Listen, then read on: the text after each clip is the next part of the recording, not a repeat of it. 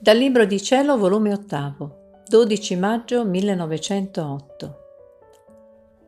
I ricchi, col loro cattivo esempio, hanno avvelenato i poveri.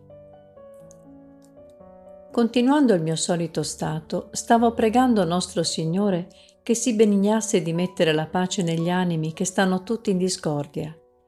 I poveri vogliono aggredire i ricchi, c'è un fremito, un'avidità di sangue umano pare che loro stessi non sanno più contenersi.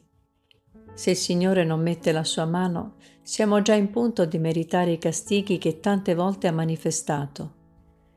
Onde, quando appena è venuto e mi ha detto, Figlia mia, giusta giustizia mia, i ricchi sono stati i primi a dare cattivo esempio ai poveri, i primi che si sono allontanati dalla religione, dall'adempiere i loro doveri, fino a vergognarsi di entrare in chiesa, di ascoltare la messa, di farsi il precetto.